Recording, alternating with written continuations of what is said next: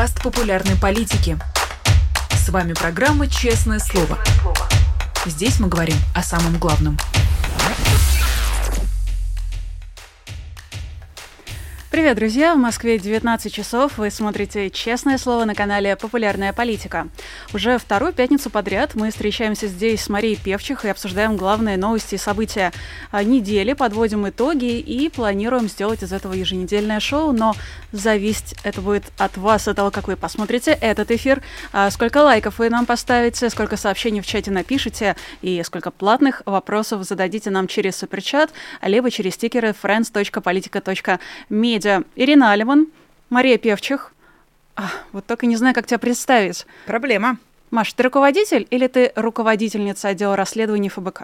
Ну, я думаю, учитывая, что эм, у меня уже столько экстремистских э, статей, связанных с деятельностью в ФБК, то еще одной, а еще одна мне, в принципе, не страшно. И э, давай все-таки руководительница. Ну вот э, со мной все просто. У меня даже титр должен быть. А, нет, у меня его нет. Mm-hmm. А, но я ведущая, да. У меня все просто. У меня не фе... факт, не, теперь не факт. Теперь не факт, да? Ну, потому что ведущий для меня звучит как феминитив, если честно. А, ну да, окончание в женском роде подразумевает, что это феминитив. Ну, в общем, в чем дело-то? А, появился уже в распоряжении журналистов текст решения Верховного Суда Российской Федерации, а, который объяснил в этом тексте решения, что из себя представляет незаконное так называемое движение ЛГБТ. Напомню, да. Что юридически его не существует, но вот Верховный Суд Суд его определил. И что написано в этом решении? Критерии там перечислены. Я процитирую с большим неудовольствием, но пусть все знают. Давай. Итак, участников движения объединяет наличие определенных нравов, обычаев и традиций, например, гей-парады. Схожий образ жизни, в частности, особенности выбора половых партнеров. Верховный суд это очень волнует, судя по всему. Очень важное наблюдение, да. Общие интересы и потребности, специфический язык. Внимание, использование потенциальных слов-феминитивов, таких как руководительница, директорка, авторка, психологиня. Феминитивы под запретом. Ну да, ну да. Ну то есть если меня назвать какой-нибудь, там, я не знаю, руководительницей отдела расследования ФБК, то мы наслаиваем два экстремизма. И написать это в Инстаграм, например, то мы можем наслоить три экстремизма друг на друга, и запрещенную соцсеть, и феминитив ЛГБТ, и э, деятельность фонда борьбы с коррупцией. Ну вот, вот так. Мы с тобой в прошлый раз, да, по-моему, объясняли, что, что экстремизм, обсуждали, что экстремизм, экстремизм теперь резиновый. И вот нам э, под подтверждение, что вот феминитивы, казалось бы, да, беда пришла, врага нашли там, где, э, там, где не ожидали. Ну, ну, феминитивы. То есть если по гей-парадам еще как-то, ну, более-менее понятна их логика, да, что они запрещают, хотя, еще раз, нет ничего плохого в гей-парадах. Я что-то не припомню гей-парадов в России. Гей-парад в России, конечно, конечно, не было. И пытались проводить, на самом деле, но их разгоняли, причем из движения сорок сороков и прочие вот эти. Вот, но в целом-то в гей-парадах как, как таковых, ну, тоже, наверное, важно подчеркнуть, что у них нет ничего страшного, ничего экстремистского. Как бы хочешь, ходи на них, хочешь, не ходи. Я кучу раз ходила, там весело, прикольно. Люди веселятся на улице, пьют пиво в пабе, я не знаю, коктейли в баре, выходят, гуляют, играет музыка. Ну, то есть ничего, что ты не хочешь, чтобы с тобой там произошло, с тобой там произойти не может. Это просто фестиваль, да, на каком-то центральных улицах города. Вот. Ну, хотя бы тут присутствует некая логика мысли, да, вот ЛГБТ и действительно парад, это ну, манифестация, их право любить, кого они хотят, жить с кем они хотят, заключать брак с кем они хотят. А вот с феминитивами прямо вот, ну, прямо удивили, прямо удивили. Это странная схватка со словами и эм, ее непонятные границы. Ну, то есть, вот, ну, ну буквально, а где, а где мы будем останавливаться? Ну, то есть, ну, ты теперь, видимо, ведущий канала «Популяр, «Популярная политика». Эм, я руководитель и расследователь. Я не, не, не знаю, не, я согласна кто-то. Быть экстремисткой в таком случае. Но просто давайте откроем словарь Ожегова, мы найдем mm-hmm. там феминитивы. Давайте пообщаемся с лингвистами, они нам скажут, что феминитивы появляются буквально в семнадцатом mm-hmm. веке. Вот одно из первых употреблений, упоминаний слова «руководительница», mm-hmm. оно находит, находится в тысяча шестьсот семидесятом, по-моему, году. То есть они уже тогда замыслили свою это экстремистскую... Это длящееся. Через века преступления. Оно тогда, это слово относилось не к реальной женщине, а формулировалось руководительница и помощница Пресвятая Богородица. Угу. На святое покусились. Да, да. Так что тут, конечно... Но надо им сказать, да, что у них здесь какой-то вид происходит со скрепами, не состыковочка какая-то. И... Я очень хочу посмотреть схватку между Верховным судом mm-hmm. Российской Федерации и эр пэ цэ. Mm-hmm. вот относительно вот этой самой помощницы Пресвятой Богородицы. Да, я чувствую да. какой-то подвох, я чувствую, что там угу. есть э, что обсудить. Ну, в общем, как, как, как ожидалось, ну, херню написали. Ни ЛГБТ в каком бы виде они не существовали, не манифестировали себя и так далее, не является никаким экстремизмом. Сейчас все больше и больше вещей будут загонять под этот экстремизм. Ну, как бы ничего, ничего удивительного. Путин обмотался всеми этими скрепами, традиционными ценностями, консерватизмами, и вот как всадник скачет в сторону, в сторону выборов наш главный консерватор всей Руси. Ну и что же у него оказывается на пути, на пути к этим самым выборам, точнее переназначению?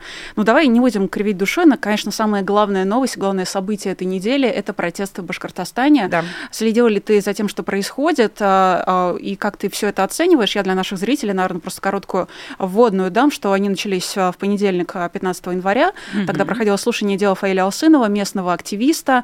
Ему тогда прокуратура призвала ему дать четыре года колонии поселения. Угу. Ну, отдали ему колонии колонии. Да, спустя два дня, семнадцатого января уже. пятнадцатого были митинги, там было, по-моему, пять тысяч человек в городе Баймак. Угу. Пришли шестнадцатого сторонников Алсынова задерживали, семнадцатого люди пришли к суду и устроили действительно митинг в поддержку Алсынова, но это все переросло в буквально сражение угу. на снежках в том числе, и на да. светошумовых гранатах, как сообщалось, и на слезоточивом газе со стороны силовиков, вот с ОМОНом и Росгвардией. Как ты на все это смотришь? Ну, удивительная история, очень интересная история, за которой, безусловно, надо следить очень внимательно.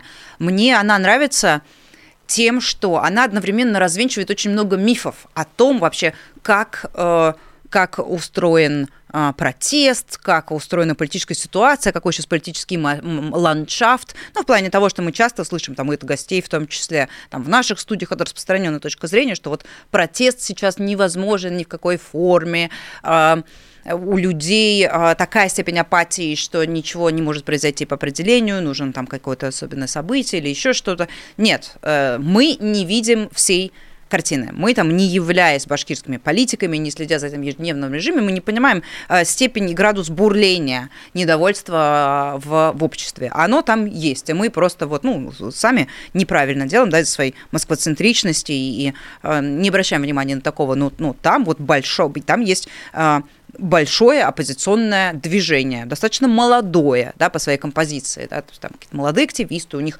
точно так же, как когда-то у нас там свои штабы э, по, по, по республике, свои какие-то там ячейки, группы. Они взаимодействуют, они ездят по проблемным... Э, по проблемным точкам э, в этих регионах, вы вот, и вот, ну, собственно говоря, как, как активист Алсынов, вот выступают, э, выступают на митингах там, где они нужны, там, где нужно привлечь внимание к какой, какой-либо проблеме. Как правило, э, ну вот последние, по крайней мере, самые громкие э, митинги и мероприятия, в которых, в которых участвовал, он участвовал, это все связано с экологией. Это тоже очень понятная и уже как бы знакомая тема еще вот по Куштау, да, по двадцатому году, по, тоже про по протестам, связанным с освоением э, ресурсов, природных ресурсов, э, не подходящим, ну, с таким, как еще какими-то внешними силами, да, то есть бизнесменами из э, Москвы, откуда-то еще, и, и таким образом, что э, экология э, региона просто летит в трубу. Да, они там добывают э, золото открытым способом, да, перемалывая, перерабатывая эту породу, и после этого не остается ничего. Да, на месте того, где там были красивые пейзажи, э, природа цвела, там парки, еще что-то, остается просто перекопанная э, выкорчевая вот, вот, вот, порода горная, да, остается лежать, и ничего не, не, для экологии это, естественно, ужасно и отвратительно. Э, при том, что... Э, явно дан некий такой какой-то зеленый цвет на вот разработку всего этого, на то, чтобы бизнес приходил туда, все это дело без каких-либо правил, без каких-либо экологических ограничений и так далее. И, естественно, местные люди а, протестуют.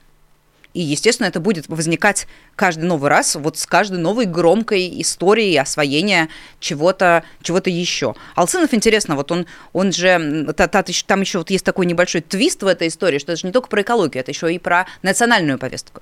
Он выступал, и посадили его за выступление на башкирском, да, то есть какое-то конкретное слово, которое эксперт перевел как-то одним способом, а можно его перевести другим способом. Да, там есть особенность в том, что его перевели буквально. Я не буду произносить mm-hmm. это на башкирском, поскольку mm-hmm. я не являюсь носителем, ну, и, да. и совершенно точно исковеркаю эти слова, но перевели его буквально так, как если бы он назвал людей, которые приезжают на разработку, mm-hmm. как раз-таки в Башкортостан, черными, mm-hmm. но если, ну, опять же, лингвисты комментируют это в том духе, что на самом деле это иносказательное выражение, и имелось в виду, что... Любые это... приезжие.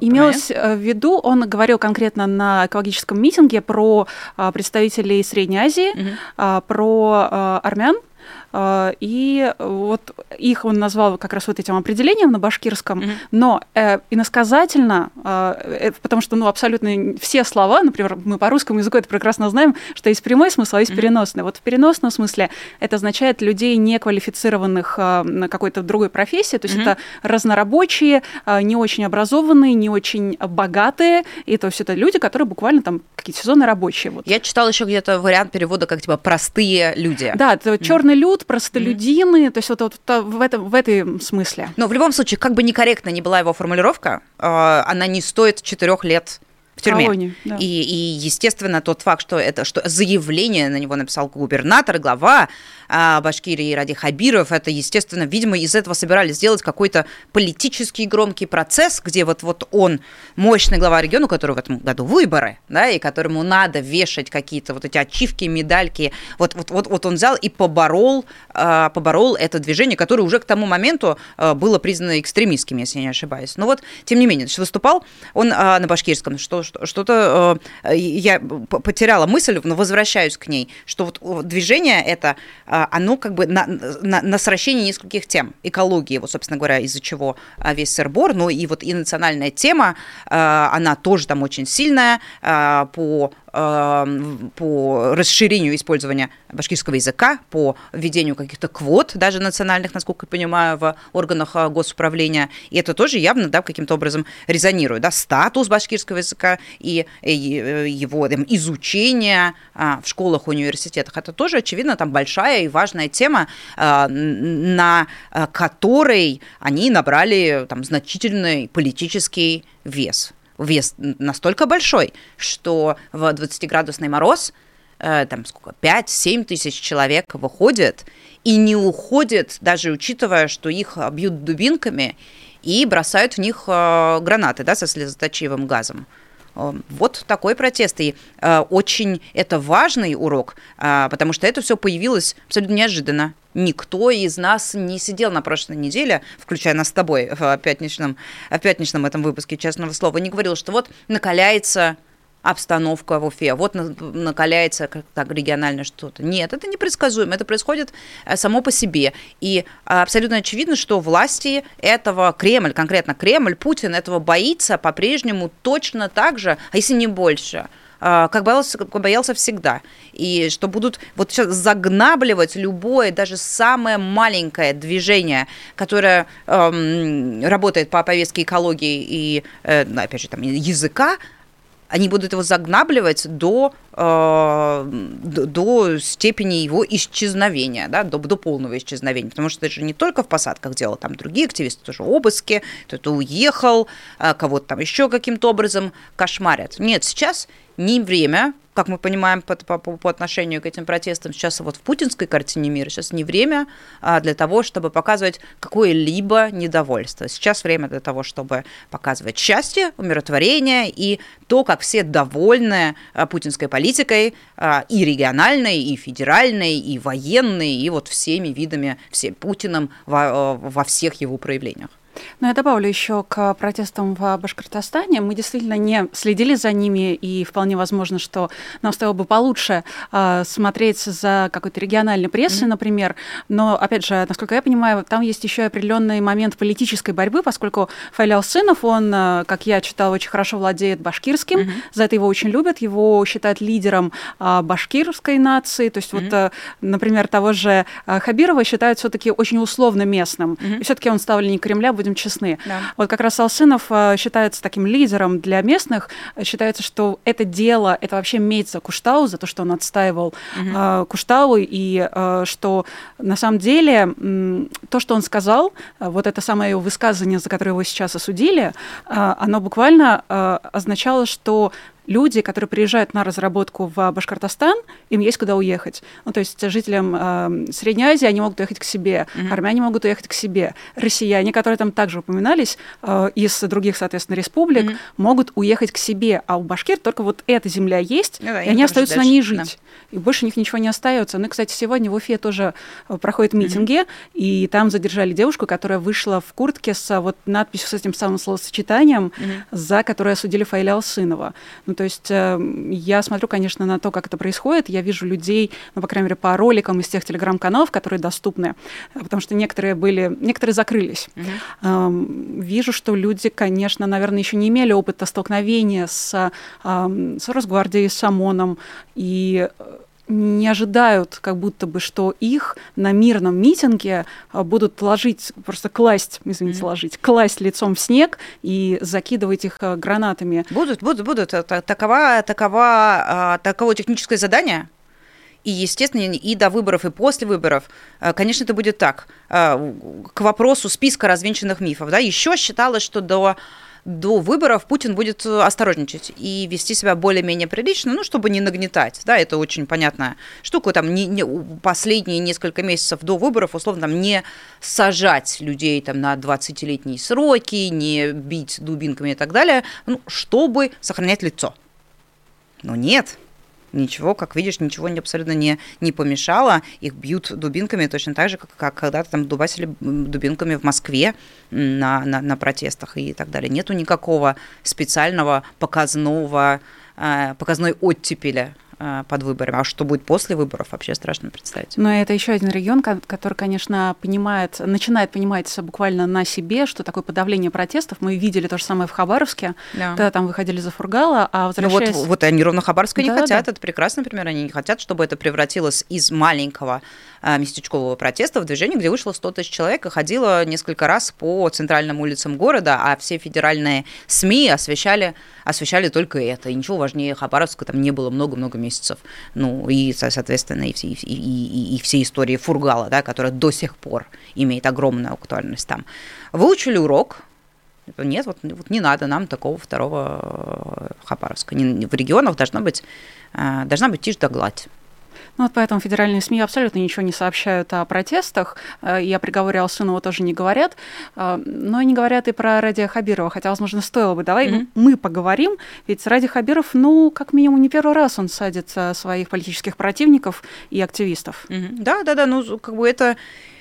У Хабирова предвыборный год, и ситуация у него явно непростая. Там какие-то очень непонятные происходят шевеления вокруг него, там сажают каких-то его помощников, советников и так далее. Он сам вроде пока есть. И эм, формально, если просто вот оценить и посмотреть на него, вроде как бы функцию свою он выполняет. Он абсолютно подконтролен Кремлю, он абсолютно подконтролен э, Путину, не знаю, Кириенко, э, действует строго по методичке, и э, как будто не, э, не должно быть к нему никаких нареканий. Да, он готов пойти там, на любой уровень репрессий, на любой уровень зачисток э, ради того, чтобы показать и дать э, Путину нужный процент. Но, видимо, там не все мы знаем, не все мы понимаем, и даже Хабиров, который выходит из администрации президента, да, он никакой там не местный э, политик, который с нуля э, обрел какую-то там популярность или даже не популярность, но хотя бы какой-то там вот имел вес, да, э, он, он скорее его своей карьерой обязан администрации президента, после администрации президента он, по-моему, какую-то позицию занимал в Красногорске, да, под Москвой, э, и, и потом его вот отправили или Башкортостан. Я так думаю, что это признак каких-то, какой-то вот политической нестабильности в его лагере, но, возможно, его будут в сентябре менять на какого-то другого, там, еще более подконтрольного э, губернатора, ну, или, возможно, просто на, там, или на, на, на чуть более э, популярного. Э, ну, кто знает, посмотрим. Там, то, я, то, я сейчас э, в каком-то смысле там, не завидую положению э, Радия Хабирова, потому что очевидно, что под ним вот, трясется место. Ну, я, на самом деле, имела в виду еще и его роль в деле Лилии Чанышевой. Конечно, да. Ну, то есть это... Да, это то же самое, то есть он просто выбирает себе он выбирает себе какую-то очередного жертву, врага, я не знаю, как это правильно назвать, кого-то вот местного, у кого популярность совершенно другого качества, другого характера по сравнению с его статусом, у тех, у кого есть реальная поддержка реальных людей, те, кто может написать в Фейсбуке, я не знаю, или Твиттере, или где-то еще, типа, выходим туда-то, и люди выйдут. Вот, ну, Лиля а, была таким политиком до того, как ее посадили. А, Алсынов, очевидно, тоже, там еще есть а, несколько человек. И а, он выбирает их и, и показательно показательно уничтожает, чтобы другим неповадно было. Но здесь не надо искать какого-то там совсем сложного и замысловатого смысла, ну, как бы все очень а, просто. Эти люди особенно ничего, кроме этого, делать-то не умеют. Ну, чего, тупые репрессии, и все. То есть, так быть не должно. Почему кто-то, почему кто-то против меня что-то говорит, против меня, Радия Хабирова? Я его посажу. Ну, сначала, там, несколько лет назад, это были какие-то более вегетарианские меры, просто их там по телевизору в местных СМИ поносили, уничтожали, говорили, что они связаны там с Госдепом или там с делом Лилии Чанышевой, тоже часто в глаз списывали, говорили, вот это какие-то местные разборки бизнесменов, это там что-то вот Ротенберг с кем-то не поделил, а Лилия просто вот кого-то там обслуживает интересы, что, естественно, не было никакой, не имело никакого отношения к действительности. Вот, ну, как бы, вот он так защищает, защищает оппозицию, ему в АП, там какой-нибудь Кириенко рассказал вот на тренинге, да, где надо под а, танками губернатором лежать и на тарзанке прыгать, вот что у вас а, политическая поляна должна быть зачищена а, полностью, там, за исключением, ну, каких-то совсем маргиналов, там, вот, условно, да, которых можно, которых можно оставить. А, вот он и по, по этой методичке и действует, но а, ну, не обманешь, ты все равно как бы весь этот политический процесс, он, он, он работает таким образом, очень показательно, что вот какой-нибудь, сейчас придумаю пример, Стрелков, да, оказался суперпопулярным, миллион человек подписано на него в Телеграме, казалось, что за ними есть какое-то движение э, и серьезная сила, там право, консервативное, там даже, может быть, ультраправое, ультрапатриотическое, которое сейчас при посадке Стрелкова вывалит на улицу и снесет Путина, который в их понимании недостаточно жесток и недостаточно хорошо воюет, и не захватил еще Польшу, Литву и Латвию. Но мы видели, что произошло, когда посадили э, Стрелкова. Ничего.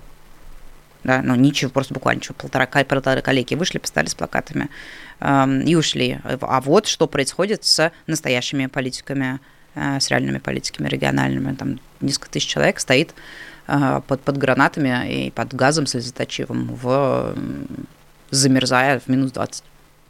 Поэтому теперь Путин вместо Стрелкова угрожает странам Балтии, перемещая, принижая, как это сказать. Я, знаешь, настолько впечатлилась сегодня решением Верховного суда, что сама начала забывать русский язык, но я сейчас все вспомню. Он это все чередует вместе с, с собственными страхами и ужасами от гендерно-нейтральных туалетов. А-а-а. Путин два дня назад буквально сказал, что из стран Балтии, ну, он Прибалтикой называет mm-hmm. страны Балтии, имея в виду, в частности, Латвию, русскоговорящих, русскоязычных, собственно, наш народ выкидывают за кордон. Mm-hmm. Поэтому, ну, так, погрозил метафорически кулаком и как будто бы начал создавать угрозу, ну, или, по крайней мере, ситуацию для вот эскалации, да, mm-hmm. в странах Балтии. А с другой стороны, сказал, что россияне, которые уехали из России с начала двадцать второго года, теперь массово возвращаются, yeah. потому что в странах Европы и, видимо, Балтии в том числе, mm-hmm. увидели ужасное, гендерно нейтральные туалеты. И все это было в одном выступлении. Mm-hmm.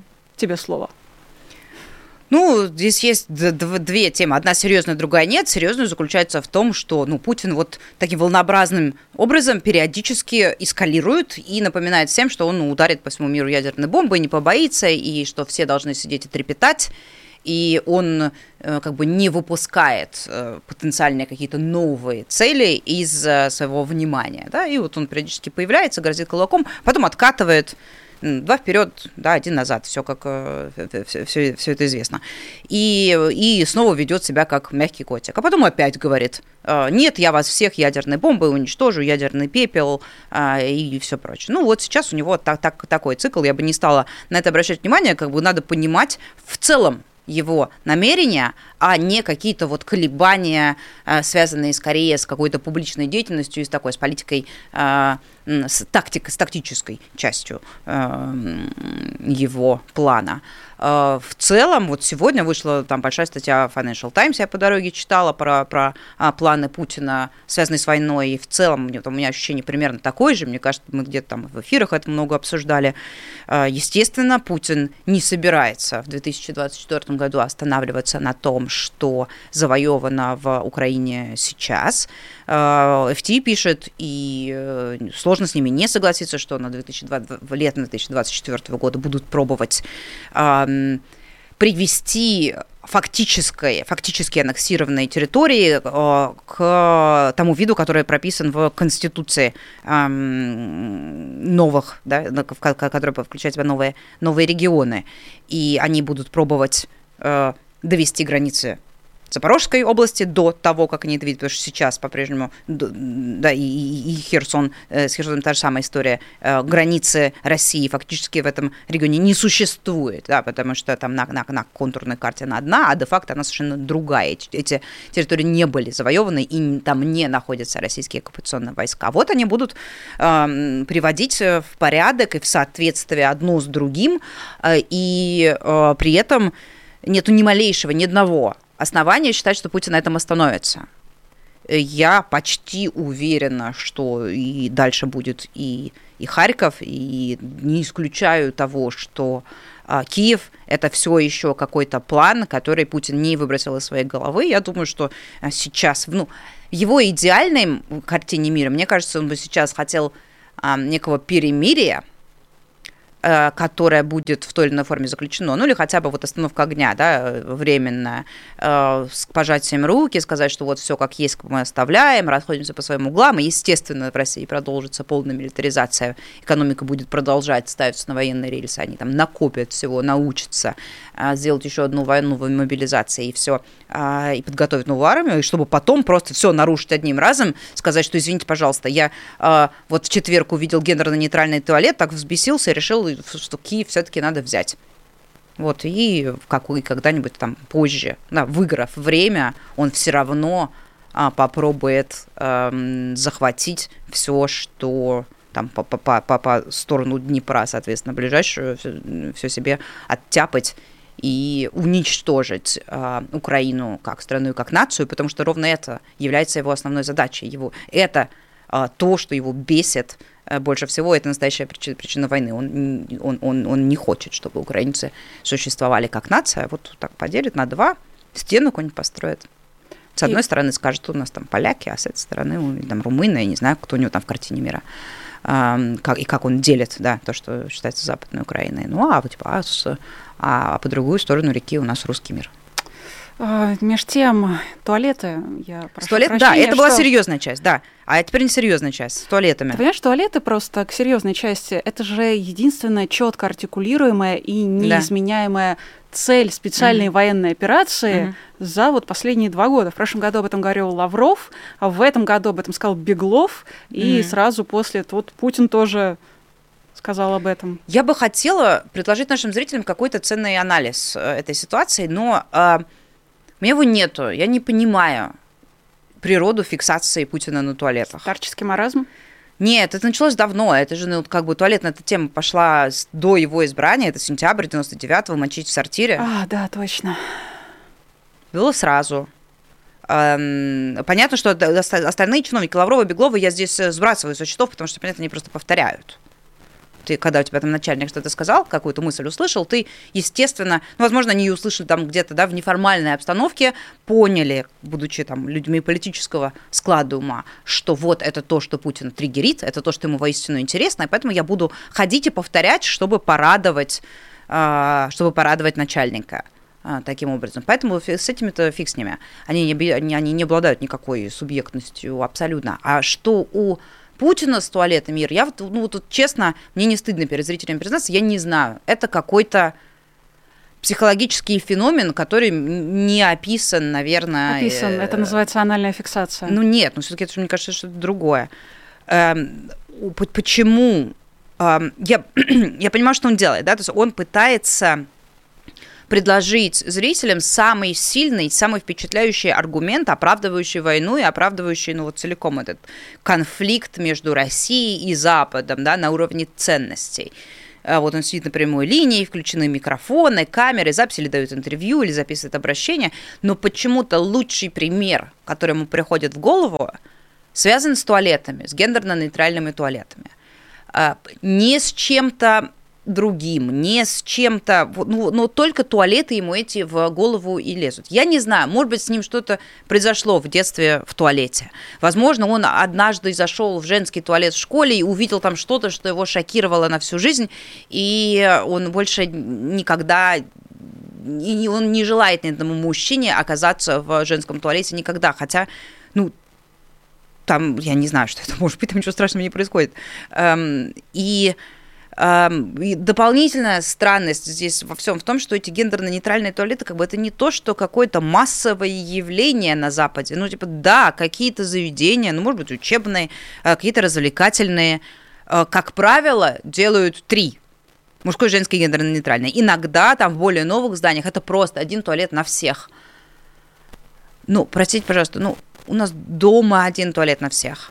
У нас в офисе один туалет на всех. Чем это отличается от офиса? В каком-нибудь стандартном офисе, вот вспомните, кто где работает, там, я не знаю, на этаже сидит восемьдесят человек, сто человек.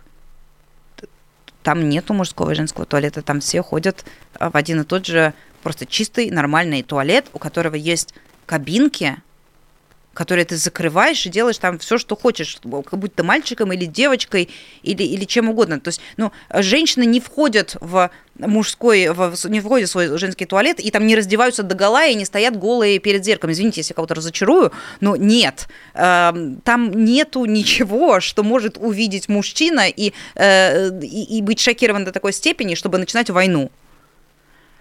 Поэтому я вот искренне пытаюсь докопаться до того, что такое может произойти в совмещенном туалете, что в понимании Путина настолько травмирует, травмирует человека. И почему они выбрали именно эту туалетную тему, такой важной. Ну вот у Путина, если уж так совсем куда-то глубоко закапываться, вот дома у него, да, во всех резиденциях, которые мы расследовали, там действительно туалеты разные. Вот именно личные.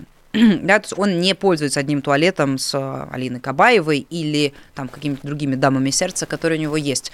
У них э, все, в строительство, все резиденции устроены у него одинаковым образом. И яхты, кстати, тоже интересное наблюдение. У них всегда раздельные спальни. Спальня хозяина, спальня хозяйки.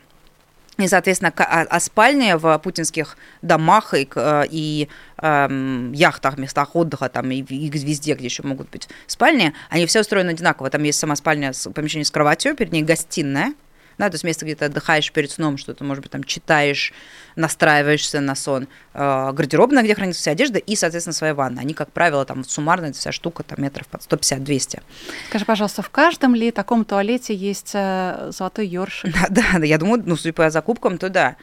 И, видимо, ну, то есть, и да, когда у тебя раздельные спальни, раздельная гостиная, гардероб, и ванная комната, ты действительно не пользуешься. И с... думаешь, что все так живут? Ну, наверное, да. Ну, то есть, возможно, ему... страшно от мысли, что там, я не знаю, он найдет у себя в раковине длинный женский волос или еще что-то, потому что у него таких ситуаций не, не бывает, да. Может быть, он уже настолько привык жить вот в таком, да, что ему кажется, что что-то там происходит такое загадочное в туалетах, чем не, что, что нельзя никаким образом допустить. Ну, странная штука, реально странная. Человек пожилой, и мне кажется, это, скорее всего, в этом объяснение. Мозг э, с возрастом, естественно, становится э, менее подвижным, там, менее каким-то вот, ну, готовым понять, что пойти на какой-то там компромисс против устоев, да, ну, как, которыми ты живешь там, шестьдесят-семьдесят лет. Вот у него случилась фиксация на этом, э, и люди уже смеются, да, и все, понятно, что там мемов куча про это и так далее, а он все продолжает, продолжает, продолжает, продолжает, туалеты и туалеты, туалеты и туалеты, ну. Я не надеюсь на Алину Кабаеву, не надеюсь на то, что когда-то она расскажет mm. о том, в чем же дело. Я продолжаю надеяться... Расскажет, конечно. Думаешь? Да. Ах, да, надо я обязательно... Я недавно какие-то ее старые видео смотрела в интернете. Не, не, не спрашивайте, зачем просто в этой серии?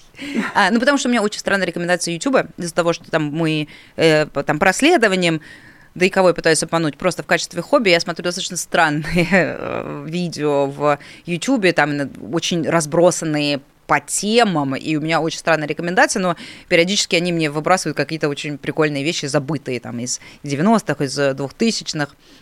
И мне вот так YouTube-рекомендация выкинула старинное интервью Алины Кабаевой, год, ну, тут олимпийские, времени да Олимпийских путинская. Игр. Да какую-то, да, там лет шестнадцать на вид. Mm-hmm. Глубоко до путинской. Вот, и она, я посмотрела на нее, господи, какая живая, такая классная, улыбается, там что-то дурачится, шутит, абсолютно живой, адекватный человек. И там очень горящая своей гимнастикой, мечтающая о Олимпийских играх, посвятившая этому всю жизнь. А потом вот, а потом вот, вот это то, что мы видим сейчас, да, вот эта вот, какая-то кукла восковая, да, завешенная буквами Z. И, ну, какой-то вот, ну, там не человек, а робот какой-то. И, конечно... Мне кажется, что, может быть, когда-нибудь, э, когда наступит день, и Путина не станет, надеюсь, наступит скоро и быстро, но наступит он неминуемо, да, и в, в обозримом будущем, это тоже минутка оптимизма. Может быть, она заговорит, может, она что-нибудь расскажет, может, Я если подписана. У нее не совсем там атрофировалась возможность анализировать и понимать, что что-то не так, может, она что-то расскажет. Не, ну ты знаешь, я подписана на телеграм-канал, э, посвященный как раз художественной гимнастике и вот фестивалю Алина. Mm-hmm. Э, ну, это проект Алины Кабаевой, и, конечно, mm-hmm. его ведут за нее. Yeah. Э, причем посты там пишут сразу на трех языках: на русском, на английском и на китайском. И в день выходит типа там пять-десять постов. Я даже не знала, про какой. Я пришлю тебе ссылочку. Хорошо. Я уже прислала ее Низовцеву. Вот, и почему бы мне с тобой это не поделиться наконец? Mm-hmm. Это моя guilty pleasure. В общем, там пять-десять постов в день выходит. Всегда на трех языках, и очень часто там есть видео там, с гимнастками молодыми, с девочками mm-hmm. совсем, которых вот учат художественной гимнастике, и Алина там очень часто появляется на видео. Mm-hmm. И в относительно неформальной обстановке с девочками она, ну, все еще вот... Да, знаешь... я видела, да, мне да. кажется, из этого канала какое-то одно видео вылетало в внешний интернет, где с какой девочкой занимается, советы, она сидит и да. кричит, я типа, ну, то есть, и, и делает это достаточно нормально. Мне кажется, поэтому это заметили, потому что обычно э, тренера художественной гимнастики, фигурного катания, вот всех таких видов mm-hmm. спорта ассоциируются с безумной уровнем, с огромным уровнем агрессии, и вот какая-нибудь э, Ирина Винер, да, которая, которая воспитывала э, Кабаеву, да, ну, ну, ну, ну, ну, ну ведьма. Вот просто ты, ты смотришь, как она общается с девочками, с маленькими, а им там девять лет, десять, ребенок.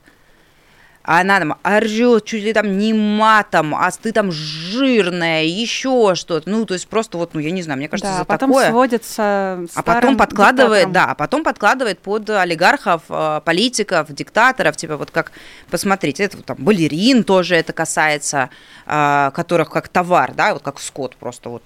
Выбирайте себе, пожалуйста, любую. Вот у вас есть деньги, выбирайте себе какую-нибудь эм, девочку, которая, что вам больше нравится, танцы вам больше нравится или фигурное катание? Вот, как это сам, как сутенерша.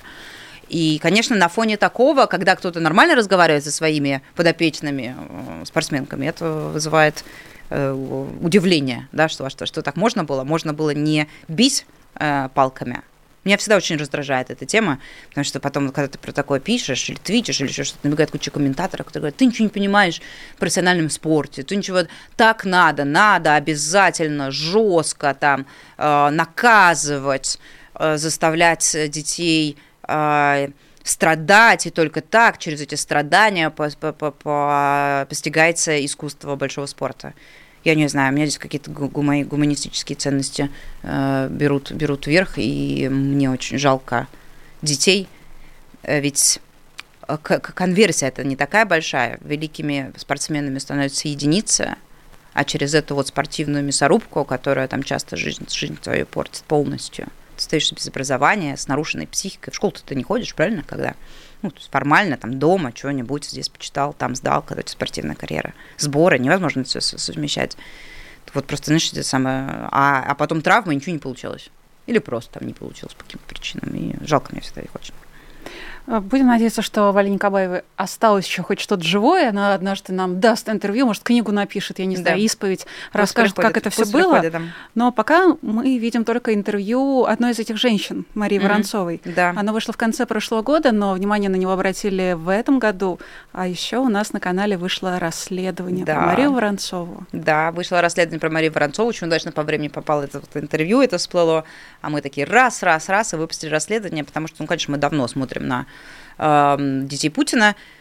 Во-первых, рекомендую всем обязательно, как только закончится эта передача, посмотреть этот ролик и послать его знакомым и друзьям. Я напоминаю, что до выборов Путина остается не так много времени, и этот ролик, это расследование специально сделано там в таком формате, чтобы он идеально подходил под формат пересылки друзьям-знакомым, особенно связанным каким-то образом со сферой медицины, науки и, и, и другими смежными, смежными темами. Там а, речь там никакого а, экстремизма, страшного какого-то контента или еще чего-то. Это ролик, предназначенный в первую очередь вот для людей совершенно, совершенно обычных, политически неподкованных, а, потому что мысль в нем очень простая.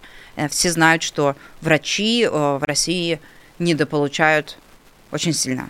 В, в, в, в медике, да, если широко взять эту профессию, ну, это, это абсолютно важнейшие, там, великие люди, которые, во-первых, ин, очень много инвестируют в, свое, в свою карьеру, да, потому что никак, не так, как вот с нами, со всякими там гуманитариями или даже технарями отучился, сейчас уже четыре года, да, и пошел работать.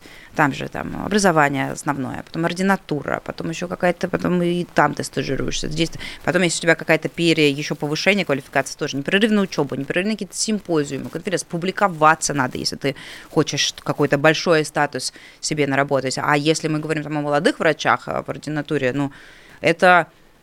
люди, вот, ну, которые посвящают свои, свою, свою жизнь там, работе, достаточно неблагодарны, потому что первые их зарплаты низкие, они все постоянно бегают, вот эти берут себе дополнительные смены, берут ночные смены, берут себе какие-то подработки, шабашки, здесь, а, здесь дежурство взял, там другое, здесь в частной клинике, да, подработал, здесь еще что-то, потому что, ну, типа, потому что денег не хватает. И путинские указы майские не просто так были направлены, в том числе и на врачей тоже, потому что, ну, они, ну, кто теперь вспомнит про майские указы? Кто-нибудь помнит про майские указы? Вообще, было, носились с ними как самым важным событием тысячелетия. А сейчас уже никто не вспомнит, что, что зарплата врача должна быть равна, ну, я не помню, уже, сама уже забыла, две, по-моему, средние по региону, что-то такое. И, естественно, никто это не соблюдает. И, естественно, если вы сейчас забьете вакансии врачебные в HeadHunter или в там, другой, любой другой сайт поиска работы, вот там будет вылезать, ну, то есть, ну, тридцать пять тысяч, ну, пятьдесят пять тысяч, ну, там, шестьдесят тысяч. В регионе. Ну, да, это если вот на начале. Ну, даже если ты состоявшийся, состоявшийся врач, там, уже после восьми лет образования, ну, ну, ну типа, ну, сорокет, ну, да, и, и радуйся этому. Мы уже не говорим, там, да, о врачах, о младшем медицинском персонале, там, братья медсестры, вот, фельдшеры, вот это все. И э, держа все это в, в, в уме, мы рассказываем историю другого э, врача, который сделал свою карьеру и который э, получает, я сейчас вот отпрасываю часть дивидендами, но хотя бы на работе, да, получает там уже какие-то более-менее достойные деньги, там двести с лишним тысяч рублей, еще что-то такое, э, будучи детским, э, детским эндокринологом. Но помимо всего этого, история наша, история про путинскую дочку Марию Воронцову заключается в том, что э, ей создали специальный канал финансирования. На самом деле не такая простая задача э, приносить нелегальные заработанные деньги, да, нелегально полученные деньги, переводить на счет. Да, это все оставляет следы, это все оставляет возможность это каким-то образом потом расследовать. Не в смысле журналистам, а в смысле там, правоохранительным органам или иностранным спецслужбам, да, если речь идет о транзакциях в долларах, да, они видны, соответственно, иностранным правоохранительным, иностранным правоохранителям.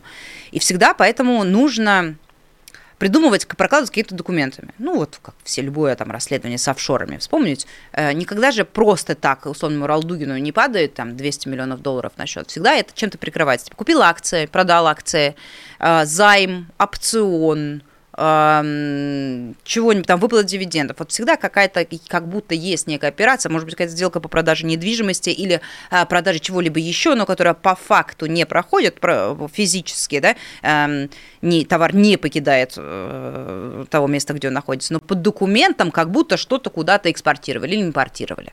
Вот.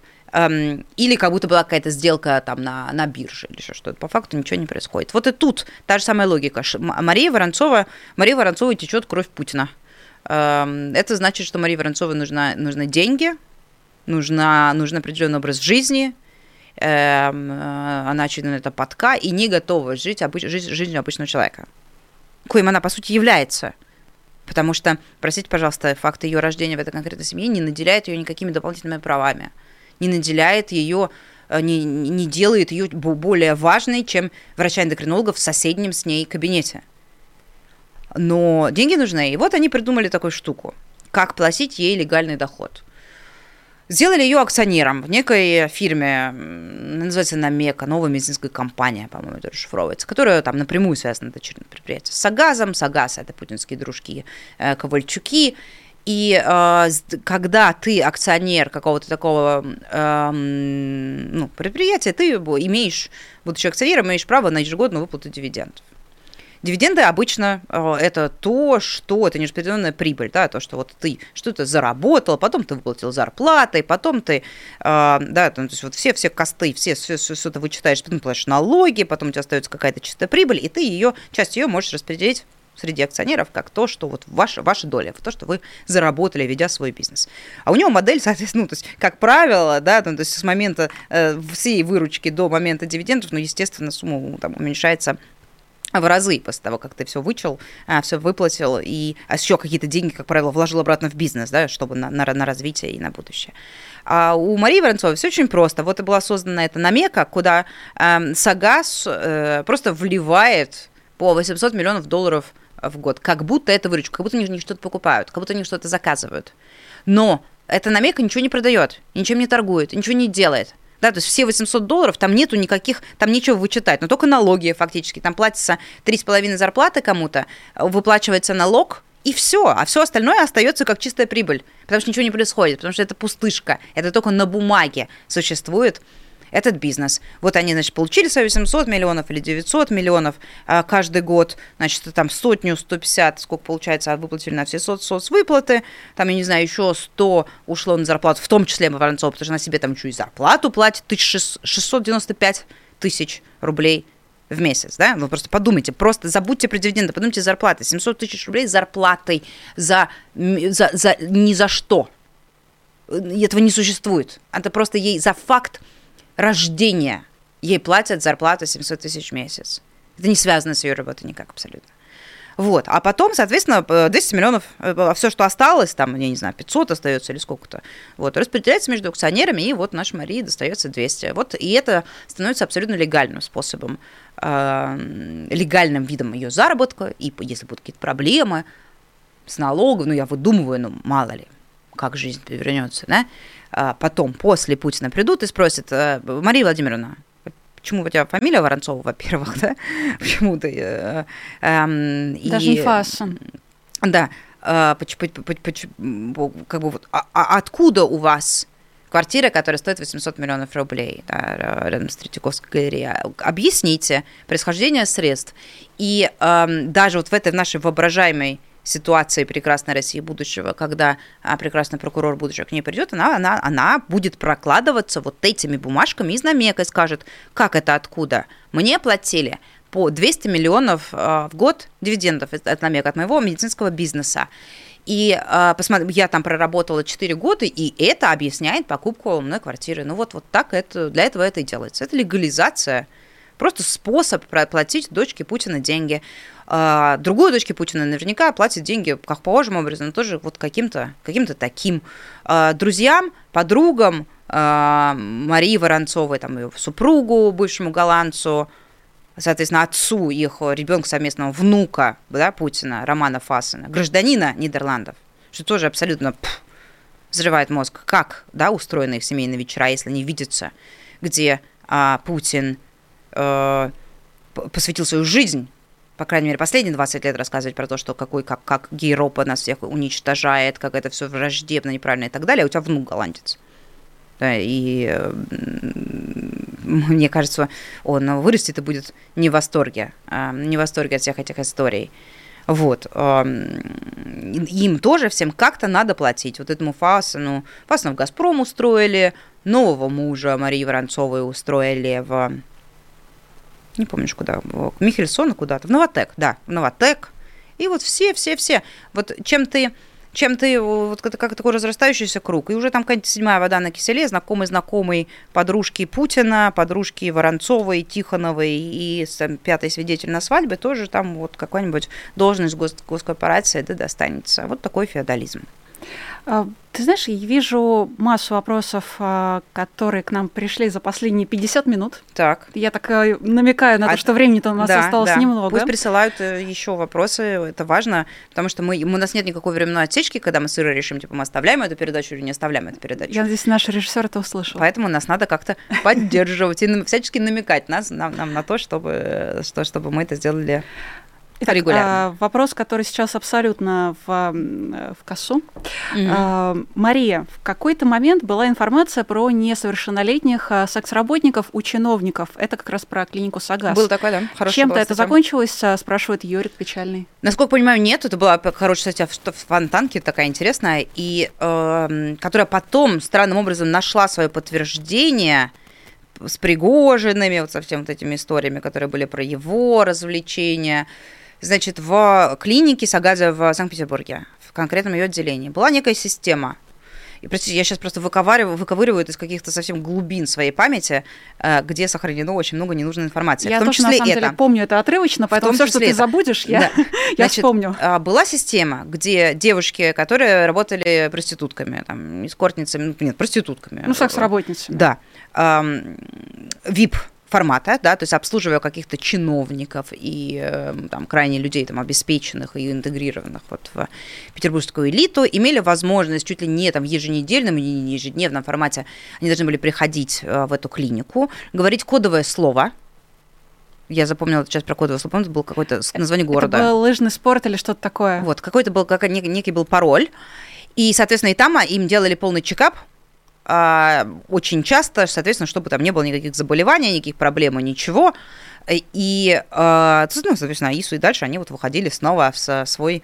Э, заступали да, на работу да, дальше. И это всех тогда очень удивило, эта статья, ну, потому что, ну, во-первых, там были какие-то несовершеннолетние, насколько я помню, кто-то, и целиком вообще вся эта штука с ежедневной проверкой тебя на... заболевание, передающееся половым путем, достаточно какая-то такая криповая.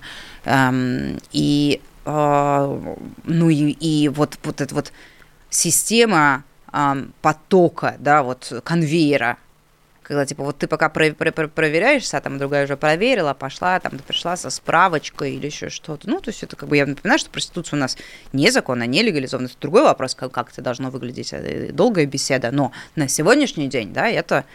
криминальная деятельность, и это все потом понятно, что чтобы организовать такую систему их проверки в специальной клинике СОГАЗа, которая принадлежит ближайшим путинским друзьям, это что-то там напоминающее деятельность сутенерскую. Ну вот там прям букет, букет статей очевидных и нарушений. А потом и там же, соответственно, лечились вагнера. Вот эти первые вагнеровцы, которых ранило, которых ранило в Сирии еще, те, которые были, которые не существовало. Да, причем это наемники, а не те, кого рекрутировали в колониях и тюрьмах. Да, да, это, соответственно, за много лет до этого, когда еще Путин отрицал, что существует. Да, и Пригожин отрицал, и что И Пригожин что? отрицал, судился, и говорил, что не существует никакого чувака Вагнера, не существует никаких наемников, не существует ничего, ничего не существует, но, тем не менее, вот тех людей, которые де-факто ранило. Интересно, какой у них был пароль? Не знаю. Надеюсь, надеюсь, что их не перепутывали с девушками и э, случайно там не, не, не, не делали ненужные анализы. Да, чекап. Вот. На... Это была тоже так, ну, такая подпольная элитная медицина. Угу. Ну и с этим СОГАЗом, как мы уже выяснили, связано непосредственно. Это одна из этих женщин. Давай еще на вопросы посмотрим. Вот э, э, Георгий Албуров угу. за пять евро. пять Мари... евро? пять евро. Разорился. Мария, здравствуйте. Жора, нет, уходить пока нельзя, рано, рабочий день еще не закончился. Мария, здравствуйте. Известно ли вам что-то про судьбу Натальи Тимаковой? Спасибо, аноним. Um, я, кажется, насколько... раскрыла коллегу. Да, насколько я знаю, э, да, насколько я знаю, это какой-то их с Русланом локальный мем по поводу Натальи Тимаковой, которая в передаче «На базе», которая выходит по четвергам. Смотрите ее обязательно. Они там над ней очень смеются. Я еще понимаю, почему. А, так, еще один зритель наш, уже не анонимный, а Ball of Fire, десять долларов, Мария. Да, это наш постоянный зритель.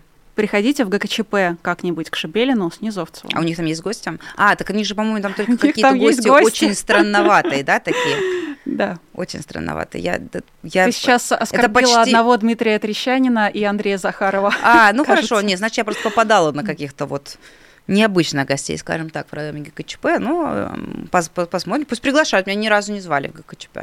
Угу.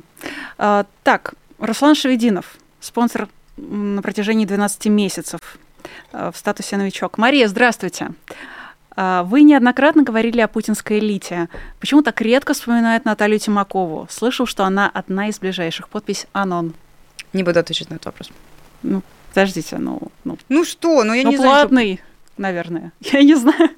Я не знаю, вот платный такая, или нет, вот такой рэкет у нас. Мы только собираем с Руслана Шевединова и Георгия Албурова деньги, а на вопросы не отвечаем. Имеем право. Да, потому что можем. А что они нам сделают? Мы в другом городе. В общем-то, да, тут, знаете ли, не поспоришь. Так, Мария, говорю я от себя. Но нет, на самом деле это Ball of Fire, опять же, за пять долларов. Мария, вы нас бросили по воскресеньям? Я бросила вас по воскресеньям. Ну, я обрела вас по пятницам. Да, и мне кажется, гораздо лучше, чем вот стрим... Ну, я не знаю, ну, разные форматы абсолютно, но вот э, мы такой же точно эксперимент проводили просто с воскресными стримами, по-моему, штук десять, да, наверное, я их отвела. Э, посмотрели, как это работает по воскресеньям, сейчас смотрим, как это работает по пятницам. Время экспериментов на популярной политике, так это все устроено. Так, эм, что же еще, что же еще? Э, Хьюстон э, пишет вот что. Мария, чатик поздравляет вас с трехлетием выхода расследования про дворец Путина. Да. Планирует ли ФБК что-то похожее по масштабам расследования? Но это такой, знаешь, глобальный вопрос, на самом деле гораздо более глобальный, чем он кажется на первый взгляд, mm-hmm. поскольку все-таки расследование про дворец Путина появилось не просто так. И да. вот как раз недавно была годовщина возвращения Алексея Навального в Россию. Конечно, и это тоже... Понятно, что часть феномена расследования дворца Путина, который посмотрели, как там безумно сто тридцать миллионов человек, это, конечно, то, это общий фон, да, на котором это все происходило. Мы его выпустили в день приезда Алексея в Россию, ну, точнее, когда стало понятно, что его арестовали на следующий день. Конечно, ну, то есть мы, естественно, будем пробовать что-то сделать похожее, похожее и большое, и важное, хотя там сейчас по-разному. Ну, изменилось все сильно, и уже там контекст, уже непонятно, чем людей удивлять. Ну, понятно, что расследовать все равно же надо. Но да, конечно, вот на этой неделе было сложно не вспоминать эти дни, три года назад, когда Алексей улетал из Берлина и прилетал в Москву, и как мы следили за тем, что происходило в аэропорту, потом дальше там как его увозили, искали, его нашли в Химках. Очень неприятное время, очень страшное, которое до сих пор тянется, к сожалению. Но вот три года. Кто бы сказал тогда, не поверила бы. двадцать первого января э, будут митинги как угу. раз. Для, за тех, кто не может выйти в Россию, да. за Алексея Навального нужно в том обязательно числе. Идти, нужно обязательно идти. Они, насколько я знаю, есть в большинстве крупных городов по Европе. Надо... Помните, что, что, что какие-то люди наших с вами взглядов положили очень много на карту этой борьбы, очень много э, сделали и очень многим пожертвовали. И мне кажется, что вот можно выходом на такой митинг, э, каким-то действием там в соцсетях, от распространения того же самого расследования, которое можно поставить знакомому врачу, до там... картинки какой-нибудь, которую можно форварднуть, взять у нас из нашего агитационного бота и разослать всем друзьям. Это как бы такое, наша небольшая часть, наш небольшой вклад, ну, небольшой по сравнению с вкладом таких людей, как Навальный. В общее дело, и если есть такая возможность в Европе, вас не побьют дубинками, температуры тоже не минус двадцать, как в Башкортостане, и слезоточивый газ, скорее всего, Ну, это раков пойдет, конечно, но, скорее всего, все-таки не будут использовать на этих митингах. Надо выйти, поздороваться, показать, сказать несколько слов и обозначить, что мы, мы, мы помним, мы не забываем и продолжаем бороться. И я, конечно, рекомендую нашим зрителям, тем, кто находится за пределами России mm-hmm. и может выйти как раз-таки на такой митинг, посмотреть в соцсетях команды Навального на список городов, на список стран, на время, которое отличается в зависимости от часовых поясов, что, в общем, логично, и выйти за Алексея Навального, за тех политзаключенных, которые также сидят сейчас в России, за просто возможность однажды оказаться, если не в прекрасной, то хотя бы в нормальной России будущего. И в том числе, если вы являетесь поклонником фильма про дворец Владимира Путина, в том числе выйти для того, чтобы, наверное, вспомнить, какую цену за это расследование, в том числе, пришлось заплатить. И вот фильм пересмотрите, пожалуйста. Тоже, кстати, если хотите, как бы вспомнить и тоже, может быть, послать кому-то ссылку. Он есть на русском языке, на сайте, я не помню название, название его. Тоже посмотрите там как раз вот об этих событиях трехлетней давности, о том, как Алексей возвращался, о том, как это все происходило, но вот прямо от первого лица, потому что вот ну, с нами была группа операторская, и тоже, наверное, хороший, ну вот я вам предлагаю нашим зрителям, как на выходных, чем себя, если есть вопрос, типа, что посмотреть на выходных, посмотрите это тоже, вот как, как и, и пошлите кому-нибудь, кто не смотрел. Михаил Сапер, шесть шекелей, свободу Алексею Навальному, Путина в Гаагу. Все верно, не добавить, не, не убавить. Тот же Михаил Сапир, тридцать израильских шекелей, какие они еще могут быть, тридцать шекелей. А, Мария Ирина, кто ваш любимый поэт? Признавались ли вам в любви стихами? Господи, чьи стихи вы бы прочитали вашим родным и близким? На фоне творящегося вокруг ужаса давайте поговорим о чем-то прекрасном. Обязательно мы поговорим об этом в следующий раз, потому что сейчас у нас уже хронометраж нашей передачи подходит а, к концу. И потому что искусство поэзии требует слов. Конечно. Да. Нет, я, я один я... из глухих, облысевших, угрюмых послов. Но вы, о признаниях в любви, мне кажется, о признаниях в любви какой-то нам надо какую-то отдельную передачу придумывать про признание в любви. Мне кажется, это не, не формат информационной передачи. четырнадцатого февраля, может быть, mm-hmm. что-нибудь обсудим, и то не факт. За время нашего эфира у нас появилось десять, нет, одиннадцать. одиннадцать спонсоров. Спасибо большое. И еще пара сообщений. Спасибо, Мария и Ирина. Приятно видеть умных и красивых. Ball of Fire нам пишет. Спасибо вам за это Спасибо, сообщение. А, Алекс Фельман. А, и снова про финансы. Будут, будет ли отчет ФБК? Так, давай мы, значит, от поэзии mm-hmm. мы переходим к финансовым, к насущным вопросам. Будет ли отчет ФБК? В прошлый раз вы сказали, что беспокоитесь за тех, кто в yeah. России, а расходы? Лучше ли донатить в ВСУ, спрашивает Алекс Фельдман. Очень много вопросов. Еще раз, будет ли отчет? Будет ли отчет ФБК?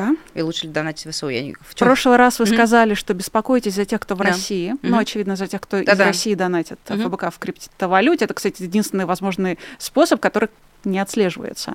И лучше ли донатить в ВСУ, спрашивает. Это вот все три вопроса. А по поводу отчета, как бы это, тут я немножко заступаю на чужую поляну, так как mm-hmm. это там не, не совсем то, за что я отвечаю ФБК, но, насколько я знаю, какая-то его версия будет. Да? Ну, по крайней мере, я, я вижу шевеление в этом направлении, которое у нас обычно происходит, но просто учитывая то, что какую-то часть расходов, да, связанную с Россией, мы можем раскрывать только очень-очень-очень по верхам, ну, какой-то, по-моему, придумали ребята формат, по которому так или иначе мы, мы отчитаемся. А по поводу тому, кому донатить и так далее, каждый сам абсолютно решает, кто хочет, тот тому не донатит, кто-то ВСУ, кто-то не, не ВСУ, кто-то там как-то по-другому помогает, это, это дело личное. И Михаил Сапир под занавес за тридцать шекелей признается в любви к поэзии Есенина. Отличный выбор. Мы, собственно, неплохой. Ничего и никого в этом смысле не осуждаем. Спасибо, что поделились. Ну что, Мария, мне кажется, нам есть смысл с тобой проститься до следующей пятницы. Скорее всего. Встретиться и обсудить в том числе и то, что мы не обсудили, возможно, сегодня, но что наверняка получит продолжение на следующей неделе. Да, и, и снова проследить нашу традиционную рубрику и совсем забыла. Мы же с тобой завели рубрику. Тайминг, они, они, они... Тайминг хрон. Да, наша, ладно, ладно. Наша рубрика про отслеживание, отслеживание прогнозов.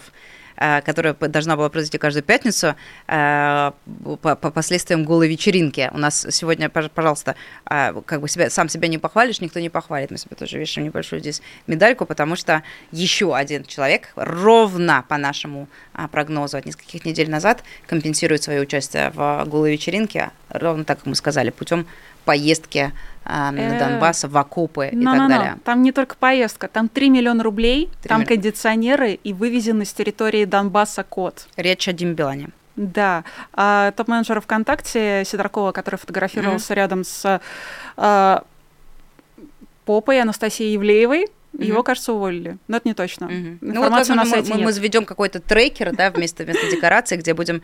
Ну вот, значит, еще один участник, Дима Билан, вот, вот его цена...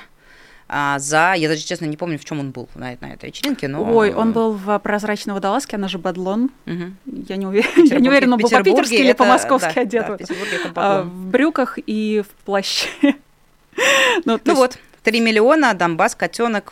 Ждем, кто следующий. В следующую пятницу мы узнаем, как еще люди искупают вину за несуществующее преступление. Но прямо сейчас отменили концерт Кристине Орбакайте за то, что она... Но ее же не было на вечеринке. А ей просто так отменили концерт. За то, что она дочь Пугачёвой. За то, что она дочь Пугачёвой, и за то, что она четко не артикулировала свою поддержку специальной военной операции. И молодец.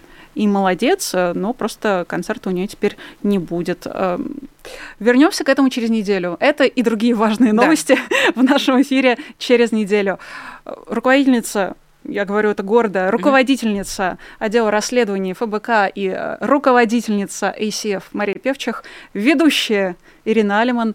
Через неделю увидимся с вами. Пока. Пока. Вы слушали подкаст «Популярной политики». Мы выходим на Apple Podcast, Google Podcast, Spotify и SoundCloud. А еще подписывайтесь на наш канал в YouTube.